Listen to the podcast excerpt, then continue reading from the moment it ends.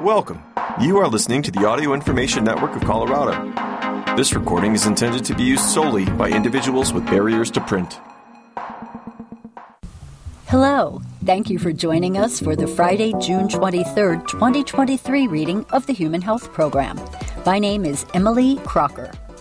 On today's program, is it really confusion that can exist with some health conditions from health.com?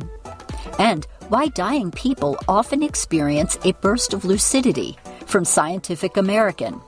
Plus, the best vegetable for gut health from Eating Well. And more, time permitting. Here's our first report. Is it really? Some symptoms make us wonder and make assumptions.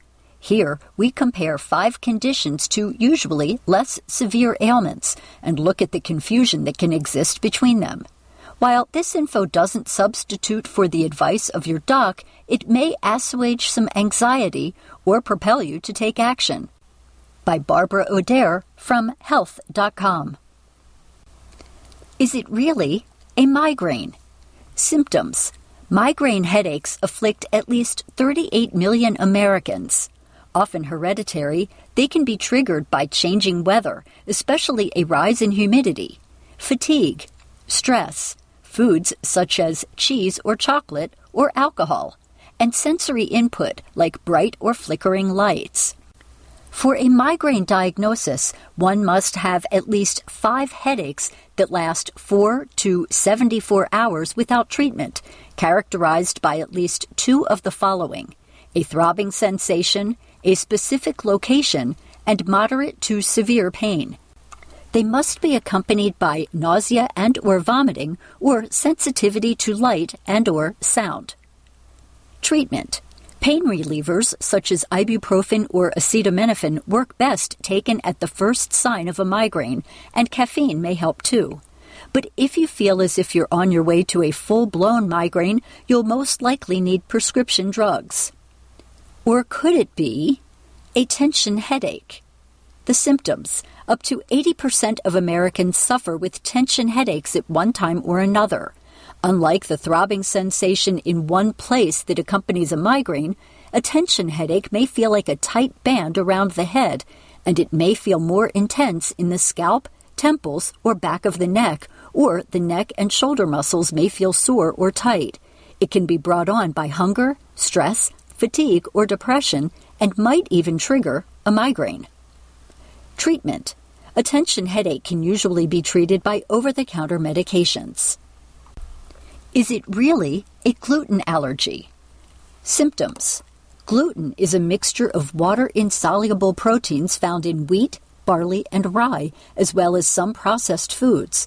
And while there is no such thing as a true gluten allergy, 1% of the population suffers from celiac disease, a condition for which ingestion of gluten is truly dangerous.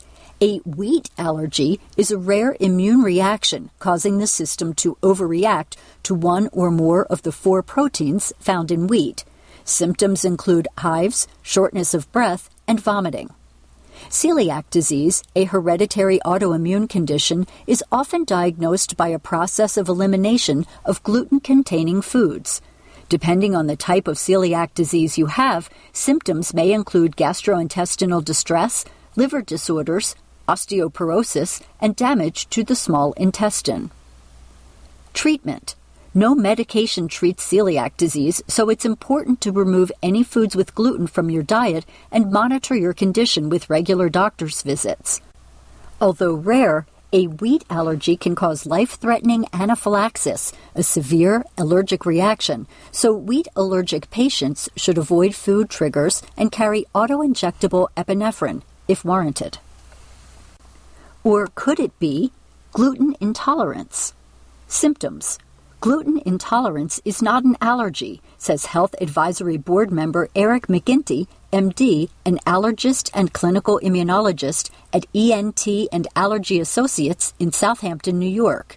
While some healthcare practitioners have made gluten an enemy, the concept of gluten intolerance, also known as gluten sensitivity, is regularly debated among researchers. Still, symptoms thought to be related to gluten intolerance include diarrhea and constipation, abdominal pain, fatigue, nausea, and headache, along with bloating and gas. Treatment Gluten intolerance can be difficult to diagnose as there is no test for it. While the symptoms may be tough to tolerate, they're not life threatening and may be related to something else. The best way to control symptoms is to stay away from offending foods. Is it really a heart attack? Symptoms. Suddenly you have shortness of breath and you feel pressure in your chest or pain in one or both arms, or your back, neck, jaw, or stomach. This is what a heart attack can feel like, but many women don't recognize it as such. According to Suzanne Steinbaum, DO, a cardiologist and spokeswoman for the American Heart Association's Go Red for Women campaign, more women seem to blow off their symptoms saying, I'm just anxious. If you have chest pains, nausea, or other symptoms, or if you suspect a heart attack for any reason, call 911. Treatment Doctors at the ER will administer a variety of tests to determine that you have had a heart attack and the course of treatment. Or could it be a panic attack? Panic attacks are often mistaken for heart attacks with similar symptoms such as shortness of breath, palpitations, and indigestion. Panic attacks tend to resolve in 20 to 30 minutes, while pain from a heart attack worsens over time with longer lasting symptoms. Panic attacks, which are usually sudden and intense, are characterized by a fear of disaster or losing control, even when there is no danger. Treatment A panic attack can't lead to a heart attack, but the two can mimic each other, so if unsure, seek medical attention immediately. For a panic attack, deep breathing and self reassurances that the attack will pass can help. Over the long term, psychotherapy and selective serotonin reuptake inhibitor, or SSRI, or beta blocker medications can be important treatments. Is it really sleep apnea? Sleep apnea is a dangerous condition in which sleepers stop breathing and then start up again repeatedly. The most common type is obstructive sleep apnea, which occurs when breathing muscles relax during sleep, blocking the upper airway. An estimated 22 million Americans suffer from sleep apnea. While the condition can cause loud or frequent snoring, other symptoms include silent pauses in breathing, choking or gasping sounds, daytime sleepiness, insomnia, and even memory loss. Treatment if you're having trouble breathing at night, your doctor may steer you to an overnight sleep clinic where a polysomnography will record your heart, breathing patterns, and brain activity. Treatment options include a CPAP or continuous positive airway pressure machine or an oral appliance. Newer technique involves the implantation of a device in the chest that stimulates nerves to either the tongue or diaphragm, depending on the type of apnea. Or could it be snoring? Symptoms Primary snoring, the term for snoring without apnea, occurs when tissues in the throat relax and the airflow during breathing causes the tissues to vibrate.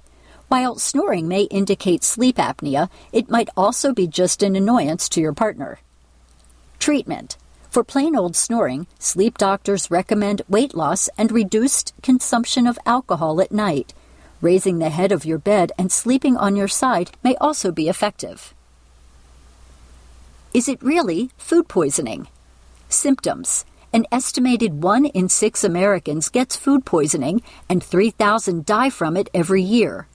Pathogens can find their way into many foods, but uncooked, ready to eat food like salads can be especially risky. Symptoms include upset stomach, nausea, vomiting, diarrhea, fever, chills, or body aches. Treatment You need to replace your fluids if you have ongoing vomiting or diarrhea. If you can't keep liquids down or you have blood in your vomit or stools, a doctor may give you fluids intravenously. In some cases, your doctor may prescribe antibiotics. Most cases of food poisoning will not kill you, though botulism and E. coli infection can be fatal if not treated properly. Or could it be a stomach virus? Symptoms Surprisingly, a stomach bug is less common than food poisoning. The bug is viral gastroenteritis, an inflammation of the stomach and intestines caused by a virus. Unlike food poisoning, which can emerge in as quickly as two to six hours after eating contaminated food and can clear up in a couple of days, a stomach virus, which is highly contagious, can occur 24 to 72 hours from exposure and take up to 10 days to resolve.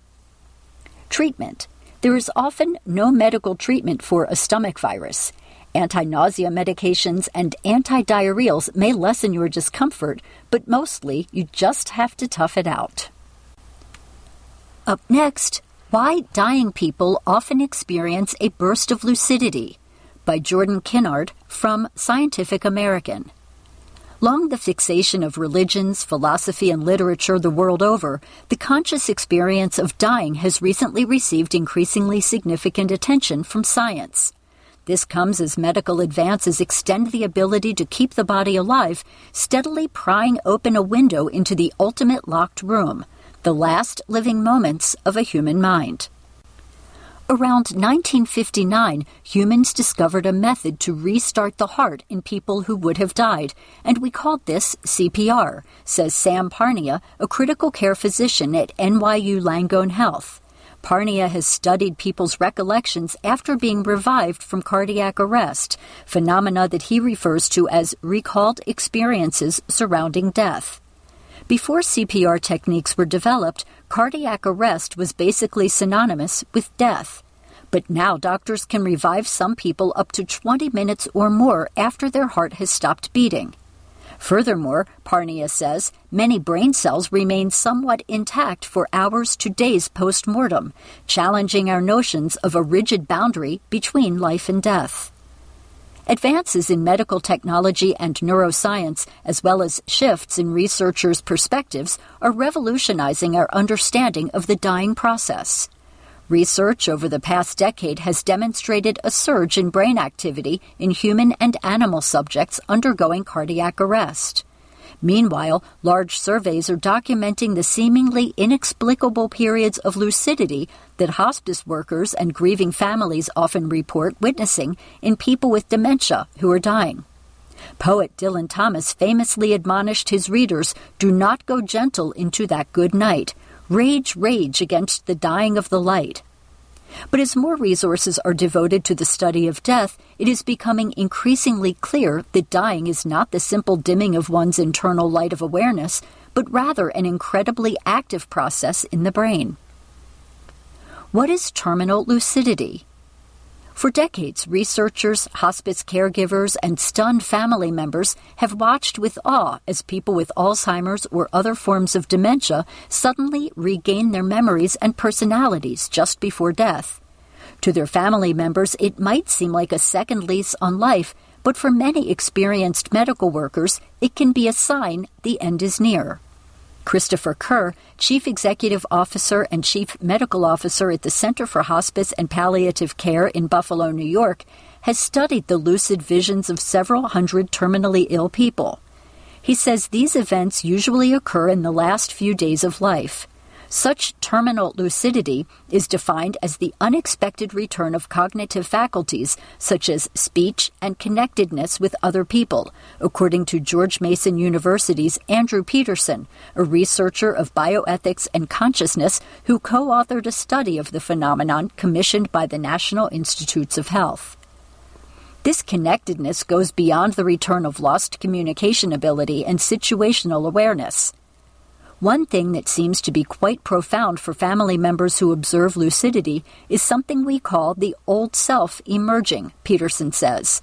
There seems to be clear evidence that they're aware not merely of their surroundings, but additionally understanding what their relationships to other people are, be it the use of a nickname or a reference to a long standing inside joke, he says.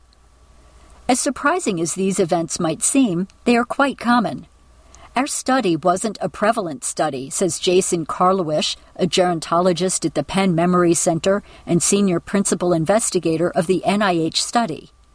Nevertheless, he adds, what we found is lucidity was more common than it was the exception in dementia patients, which would suggest that the idea of it being terminal is not entirely correct, he says.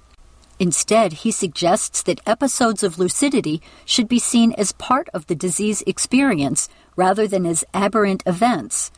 We've actually found that a variety of these episodes occurred months, even years, before the person died, Karlawish notes.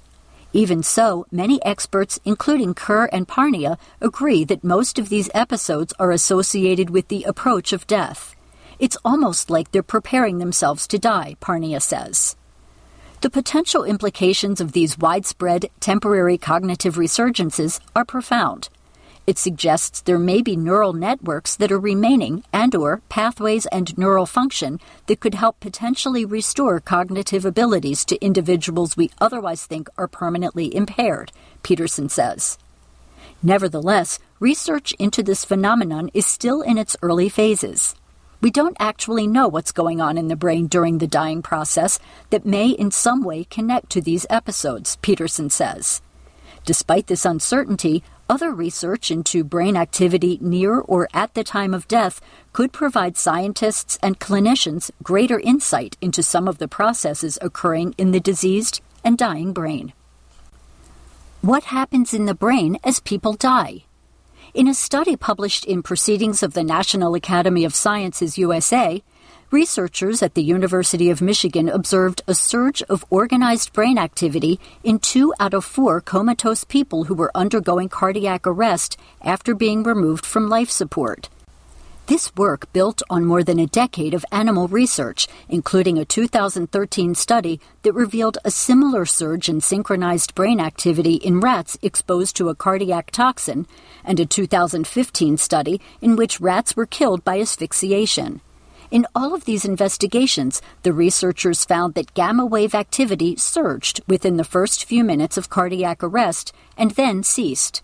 Gamma waves are a frequency of brainwave typically associated with wakefulness, alertness, and memory recall. Jimo Borgin, a neurologist and an associate professor of molecular and integrative physiology at the University of Michigan, was involved in all three studies. The surge of gamma waves in dying subjects was particularly intense in a brain region Borgin refers to as the posterior cortical hot zone, located near the back of the skull. Some other researchers believe this region may also be essential to conscious experience. The parts of the brain in this area are related to visual, auditory, and motion perception, a phenomenon Borgin believes is involved in the out of body experiences reported by people who come close to death and recover. She adds that gamma wave activation patterns akin to those observed in the comatose people are associated with activities that include the recognition of a familiar image, such as a human face, in healthy people. In both the human and animal studies, the subject's brain showed a spike in activity after the sudden reduction of oxygen supply, Borgin says. It starts to activate this homeostatic mechanism to get oxygen back, either by breathing harder or making your heart beat faster, she adds. Borgin hypothesizes that much of the surge in more complex brain activity observed in humans and animals undergoing cardiac arrest is also a result of the brain attempting to re establish homeostasis or biological equilibrium after detecting a lack of oxygen.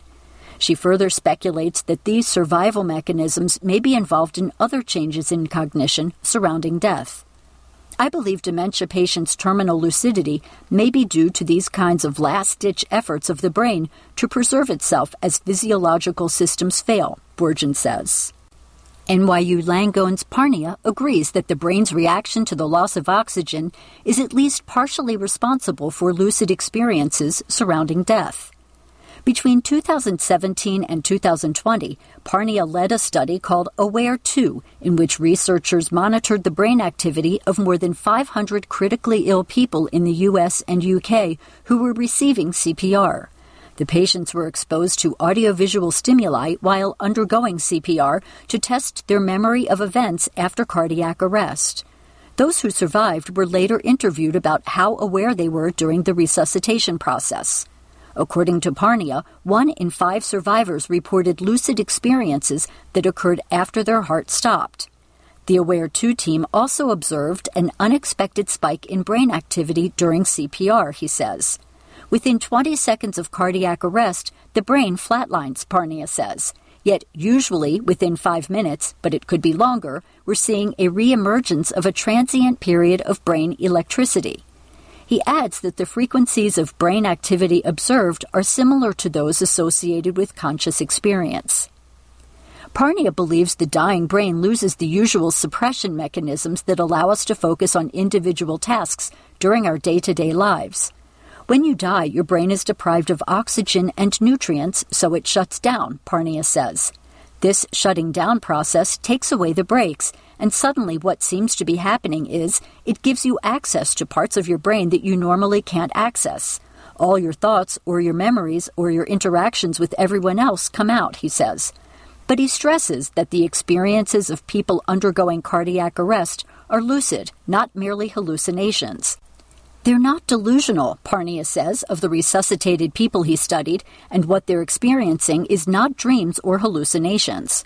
Although his previous studies focused on resuscitated critically ill people, Parnia believes that terminal lucidity in people who are comatose or have dementia may be the product of a similar process. He is currently participating in a study on the latter phenomena. A full explanation for the conscious experiences of dying people remains elusive, but research increasingly paints a picture of death as an incredibly active and complex process, and perhaps more importantly, a humanized one, as Kerr describes it. As for people with dementia, Karlawish says that rather than assuming their consciousness has been irrevocably changed, we should still pay close attention to their mind because some aspects are still there, though they may be quite damaged, he says. Up next, the best vegetable for gut health, according to a gastroenterologist. Discover the benefits of eating spinach for gut health from experts. Packed with fiber, vitamins, and minerals, spinach can help improve gut health and prevent digestive issues. By Adam Meyer from Eating Well magazine. Are you looking for a vegetable that can do wonders for your gut health? If so, we chatted with gastroenterologists who say spinach may be the answer. Spinach is a powerhouse vegetable packed with nutrition and numerous health benefits. For example, research shows spinach has anti inflammatory, antioxidant, and weight management benefits. No wonder Popeye liked it so much. Besides being an excellent source of vitamins and minerals, spinach also offers several benefits for gut health. Spinach is always my first choice as the best vegetable for gut health, says Sarah Robbins, MD, a gastroenterologist and the founder of Well Sunday, a leading platform for digestive health solutions. Not only is it readily available in grocery stores, reasonably priced, versatile, and convenient, this leafy green is densely packed with fiber and other nutrients that support gut and overall health, she says. Spinach is an excellent source of fiber. Fiber is essential for gut health as it helps to keep the digestive system moving and promotes regular bowel movements. A diet rich in fiber has been shown to reduce the risk of colon cancer, and it can also help to prevent constipation, hemorrhoids, and other digestive problems.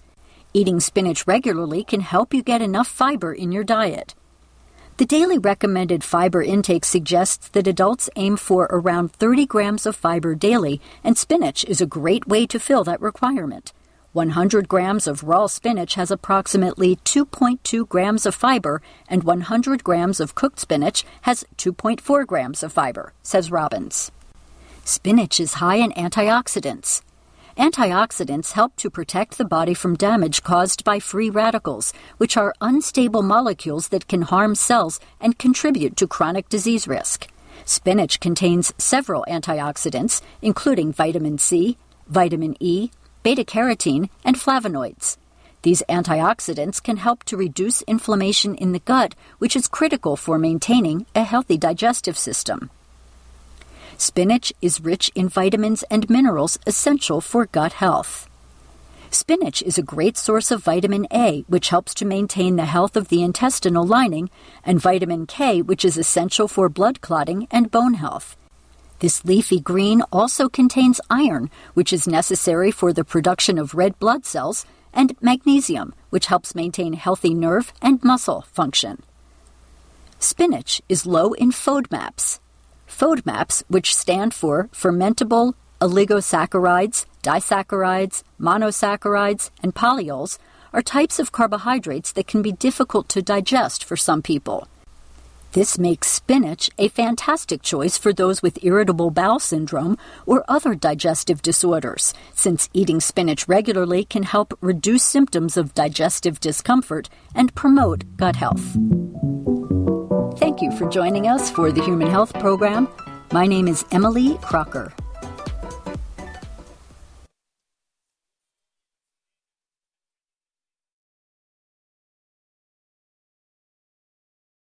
If you enjoyed this program, please register for our free services at www.aincolorado.org or by calling 303 786 7777.